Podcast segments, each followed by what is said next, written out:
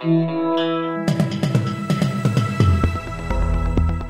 listening to the Betoota Advocates Weekly News Wrap on Desert Rock FM 96.5. Welcome back to the Betoota Advocate Weekly fucking bulletin. Um, we've got the editors here and Wendell Hussey.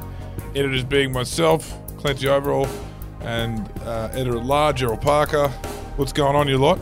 Oh, not much, mate. Just, uh, you know, got through another week. Here we are. It's good.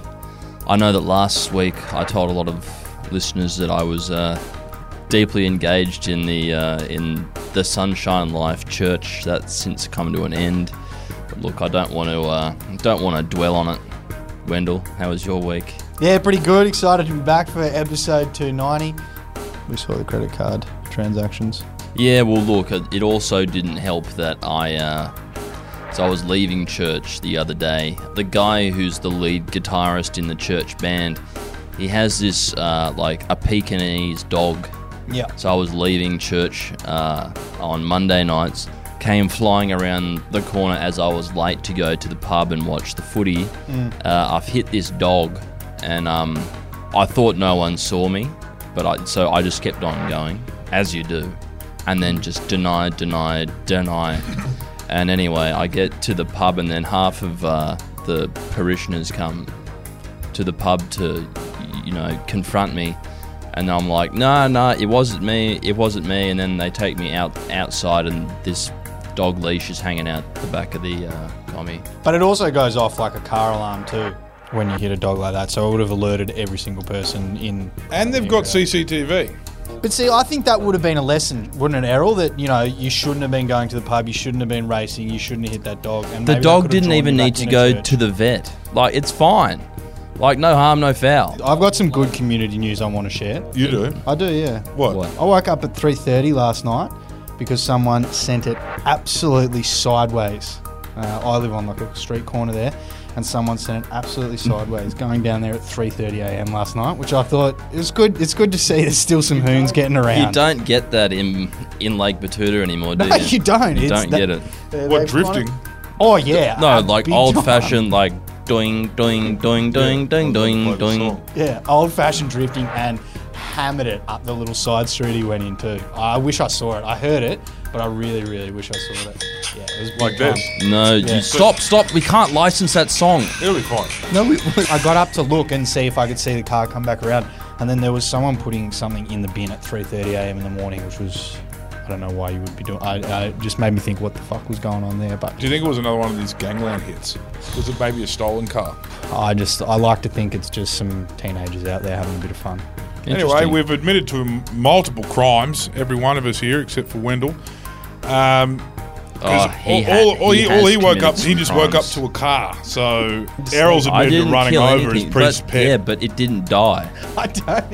It, it wasn't the priest pet. It was the lead guitarist of the church band. Jeremy, Yeah, it was Jeremy's dog. So you obviously know Jeremy, but this mate that pales in comparison to the time that you and I were going uh, to Brisbane uh, to hop on the plane to go to the Formula One. We went over to that bloke's house and got some magic mushrooms. And we, we were over there for ages, and he insisted that we try some. And you had a bit of a like a bit of a reaction to it, and uh, you had to go out on the balcony for a little bit, and then all of a sudden, this bloke's French bulldog just comes bounding through the house, and while I'm talking to this bloke, the dog goes out on the balcony and it corners you. As I'm talking to this guy, I see you pick up this dog and throw it off the balcony. I thought that was a pool below. It wasn't. It was a glass. It looked like an infinity pool, but it was like a glass. we had to like leave a, there. It was, it was We- a wedding venue. So down the bottom they had like a glass dance floor. We had to leave lit up from the bottom. So quickly mm. before he realized he didn't have a dog anymore. So we had to go downstairs and I had to pick the dog up off Greens Road and put it in a council bin. Another another uh, another dog anecdote from I know. we- personal yeah, lives. we've killed a All right, fucking Arnie Betoota, medium-sized should we, get, should we get him? Anyway, now let's talk about um, news that doesn't involve us. yes, What's going on in the world, Wendell? There's some really good news. We're going to start off with a great feel good story. The gender pay gap has been defeated. after a bulk order of office cupcakes. That's right, that's the secret. The issue that blokes with neck beards never say existed in the first place is no more. So people can stop fighting on the internet and saying mean things about each other moving forward. But how did we beat the gender wage gap, you may ask? Well, a local finance firm here in our very own town of Betoota managed to overcome the issue that sees women earn 13% less than men and hundreds of thousands less over the course of their careers by ordering a big box of purple frosted cupcakes. It was very nice, and the blokes um, made sure to order it themselves as well and pack up afterwards too. So Is purple happy the woman International colour? Women's Day.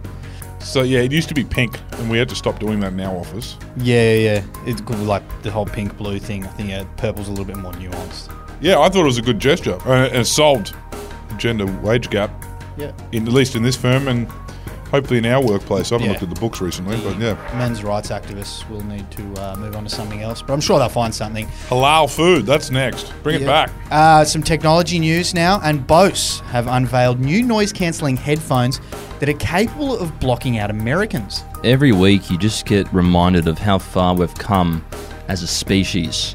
And this week, Bose, the company famous for their suite of quality earbuds and over the ear headphones, has announced that their latest release, the Quiet Comfort 55, which are so powerful they'll turn the ear splitting squawks of any American tourist into a barely audible whisper. Yes. Now this is something which you actually have to see to believe, I reckon. But they sent us a free pair of headphones to write this article, and I tried them. They're um yeah, that they work. I went down there uh, to Daru Street where the they have that juice bar that the uh, tourists like to like to visit. Um, and there was a man there who worked in tech. I'm not sure what that stands for, technical or technology. Tech, bro, infotech, fintech, Yeah. those buzzwords. I don't know. He worked in tech, and um, he was down there talking about cryptocurrencies or AI or something like that. And I put them on. I stood directly, I looked at him directly in the eye, and put these on. And it was like, basically, it went like, "Oh my god, have you had the maple syrup in Vermont?" Headphones from Sony are way better, and my friends in in Japan know how to make a a Land Cruiser, and they know how to make a quality set of headphones. That's an interesting point you I'm more make, of a though. Beats guy. I will die by my Sonys. Um, just a quick note as well, um, brought to you by Bose, as well as masking Yankee tourists.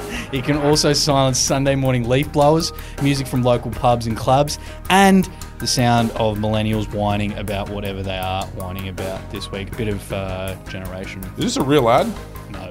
Okay. I was about to say, this is that's some boomer core shit, isn't it? Slow news week in this fucking town, isn't it? anyway, what's up next? Now, we've got a sad story. Interest rates went up again this week. You heard a lot about it.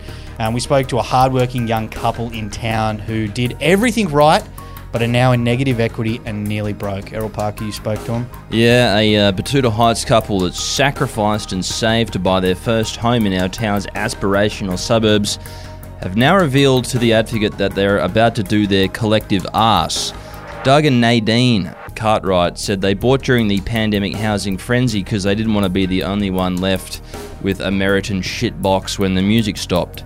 They didn't want to be the only ones renting uh, in their friendship group. So they scrimped, they saved, they they raided their super, they did everything just to get into the property market. They also thought that interest rates wouldn't be going up for at least a couple of years.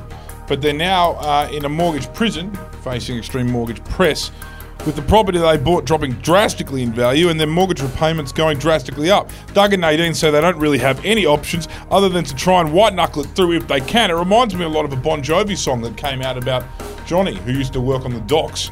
They're living on a prayer, these young people. They've been lied to, they've been manipulated, they've lived through two major recessions in their lifetime, as well as a pandemic, and now what looks to be a global, uh, I would say, world war um, with what's happening in Europe at the moment. In where? In the Ukraine. In the Ukraine, uh, they were watching cartoons as children when they saw hijacked aeroplanes flown into the World Trade Center. I don't think they've had it th- that, that easy, these young people. Yeah, well, they, you know, investing in property in this country is unfortunately a gamble, and these people, uh, despite doing everything right, they've fucked their lives up. So uh, you win some and you lose some, I guess. You know what the rental rate in uh, Vienna, Austria is?